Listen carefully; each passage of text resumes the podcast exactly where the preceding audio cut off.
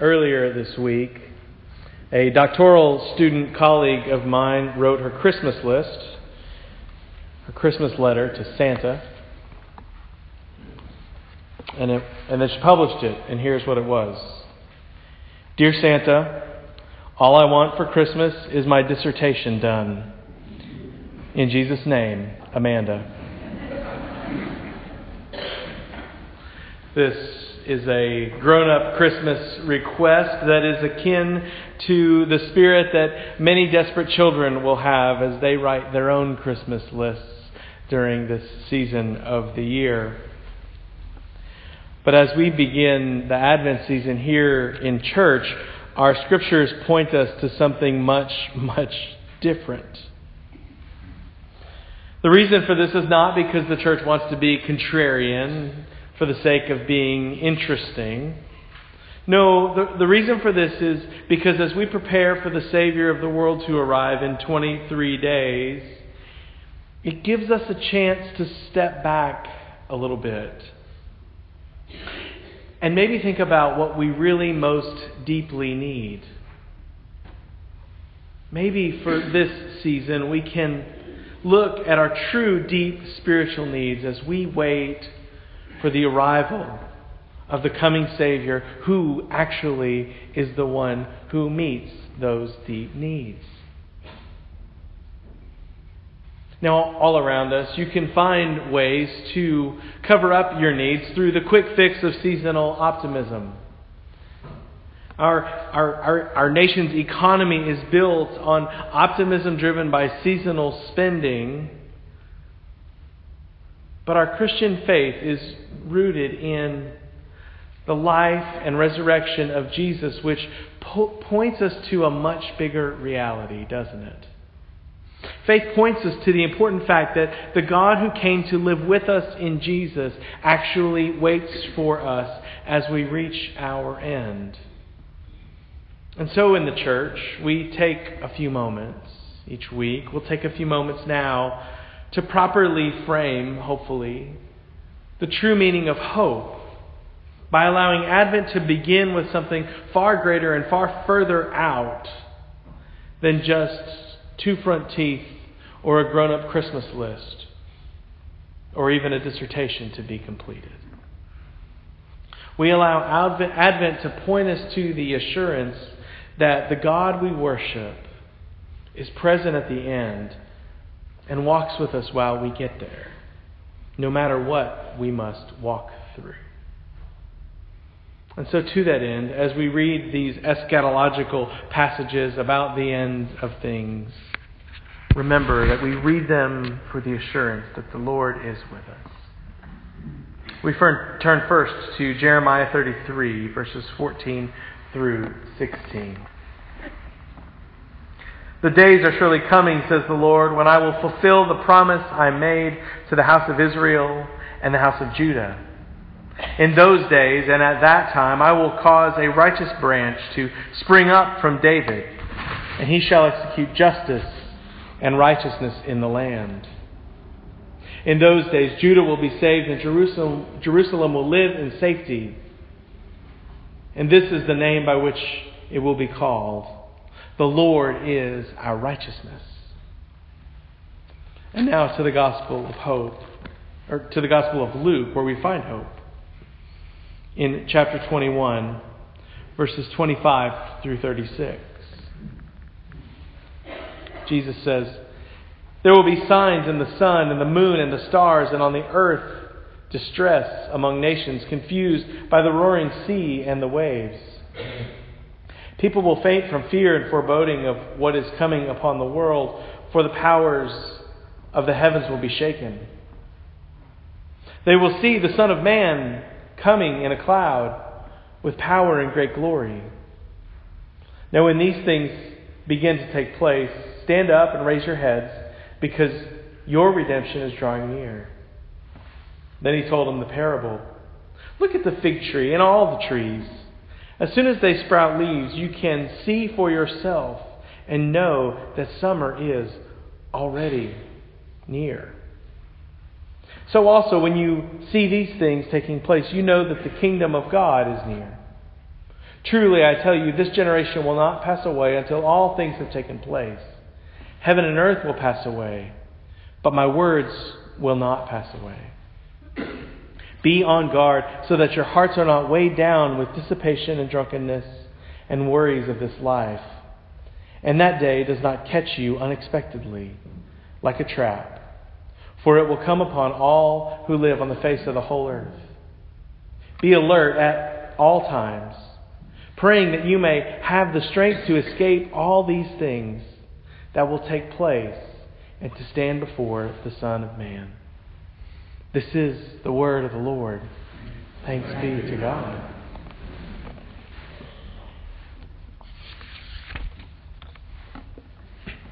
So I confess that Advent never begins where I think it should or want it to.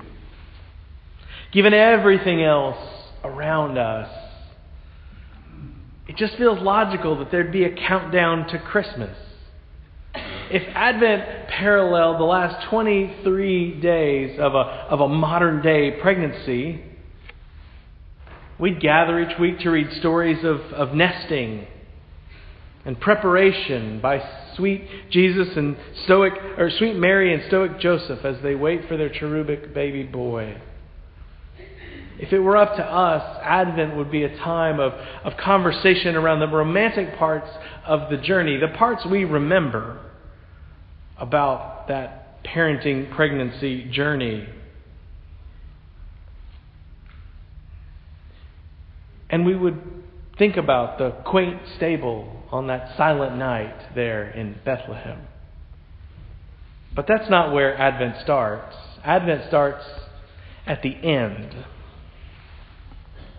Now, the interesting thing about starting at the end is when you know how things are going to go and how they're going to turn out, it actually makes life interesting.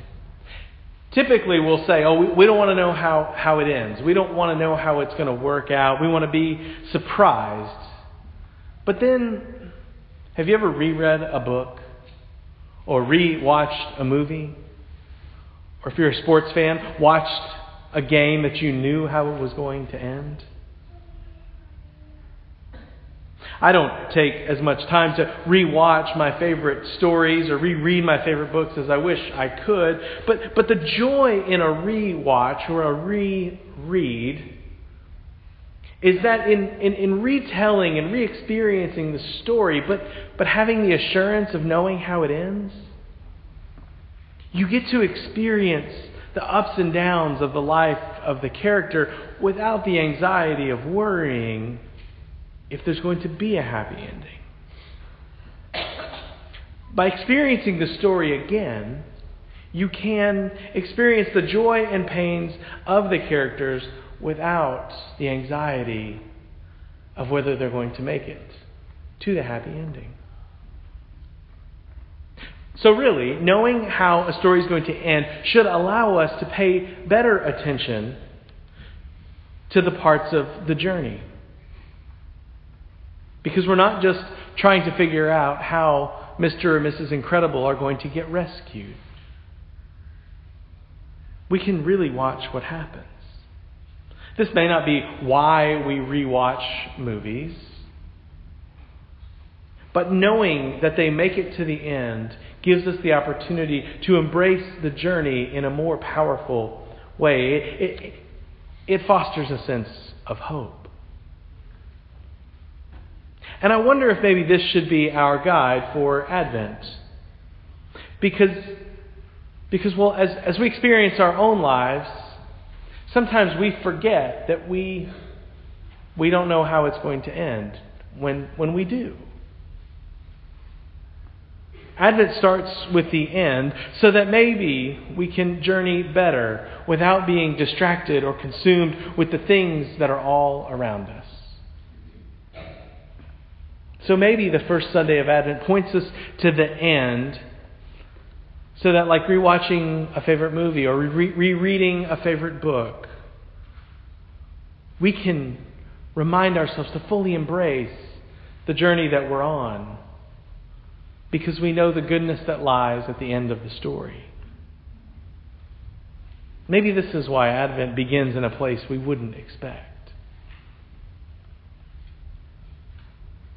Advent doesn't begin there because, because we know we're headed to Bethlehem. We know we're headed to a stable. We know that Mary and Joseph are about to go on a silly, arduous journey because of, of, of a declaration by a, you know, by a leader at an inopportune time for them.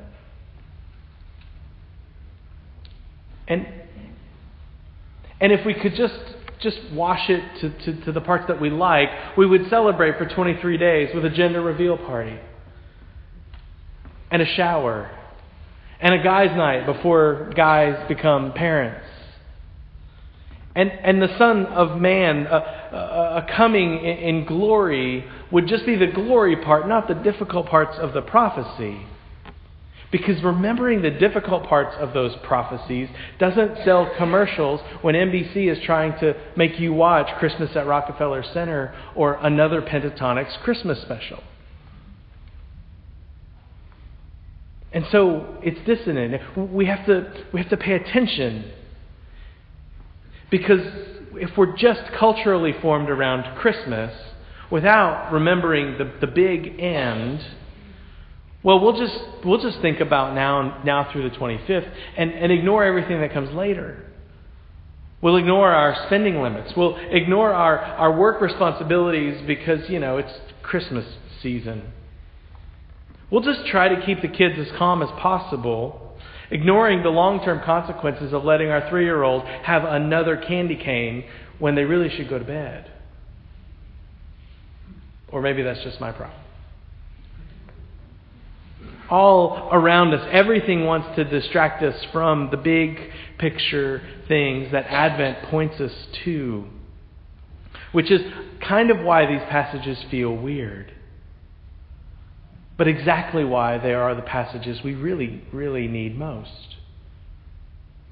Because Advent is about God and God's love and the true hope we can have because of Jesus, which stands in sharp contrast to the distraction from the real, deep spiritual hope that, that, that everything around us would distract us from. Our material lives d- derive success from our willingness to hide our deepest needs underneath temporary solutions like instant gratification and retail therapy. The deep emotional connections we need from God and God's promise to be with us are subverted when we think an SUV with a big red bow on top is going to solve our deepest problems. The thing is, like having a new SUV with a giant bow on top is, is a whole lot of fun. And there's nothing wrong with having an SUV with a bow on the top, as long as it's not trying to meet our deepest needs. Because that's not really the hope that Scripture and God promises us. And that's why Advent doesn't begin where we expect it. Instead, it begins where we need to remind ourselves that we're headed, which is toward the Lord's love, with the Lord walking alongside us each step of the way. Today we think about the gift of hope, and Webster's defines hope as a cherish, to cherish a desire with anticipation, to want something to happen or to be true. And, well, this doesn't quite do it for me. Because hope is not just wanting or wishing that something would happen, at least not in the church, at least not among God's people. To me, whether I've yet conveyed this or not, hope is something which is much greater, it's much deeper than just a simple desire or a wish. I think there needs to be a separation from the things that are on our wish list and the things that give us true, abiding hope. And that's why we talk about hope during Advent. Because for us, hope is about a deep, a deep longing and an earnest desire to be connected to God. And, and so maybe the later definition that Webster's gives is better, which says to expect with confidence. there's a little more to that, isn't there? To expect with confidence. We expect with confidence that the God who came to meet us in that stable in, in Bethlehem many years ago will come to meet us once again. We expect with confidence that no matter what path we are called to walk, the Lord will walk that path with us. We expect with confidence that, that even if we hope against all odds, and even if it's despite all the circumstances that surround us, we can look to the God of the universe and find an unexplainable strength and support and love that we deeply need but maybe cannot tangibly feel. But we can explain it because it's God's love. And so maybe that's why Advent doesn't begin where we expect it to. Because it begins with the end, which is, in the end, our deep need to be met by God is there. God will be waiting for us. God's promise is to be with us along the way. And in looking at the end and remembering that God will be with us as we go there, we are called to have a measure of hope. So, if that's the case, Advent can't begin where we would culturally expect it to. Because what we're actually doing in here during Advent is something much greater than, than meeting some seasonal expectations. Oh, out there, we will all have to meet those seasonal expectations of to do lists and making sure we get the right gifts for friends and family. And we'll find, oh, we'll find some, some goodness in that for sure. But below that, can we cultivate that deep life need and tap into the hope which God provides through the promise of being there? There with us wherever we go, and there with us whenever we get there. Knowing that God will be with us at our end, no matter the journey, should provide a measure of hope. Seeing that Jesus came to walk in our shoes should give us a measure of hope. Sensing that through the presence of the Holy Spirit, the Lord walk, walks with us today should provide the assurance of hope. And most of all, knowing that no matter where this journey of life carries us, when this journey of life as we know it does have its end, knowing that God will be there and is already there waiting for us should give us a deep sense of hope. And it should be a gift to us. And so today we begin our Advent journey, and I pray that we might find the hope and freedom of God's love anew and afresh today and during this season by taking a glimpse at the end and feeling the assurance that God is waiting for us there and God is already taking us there today. Will you pray with me?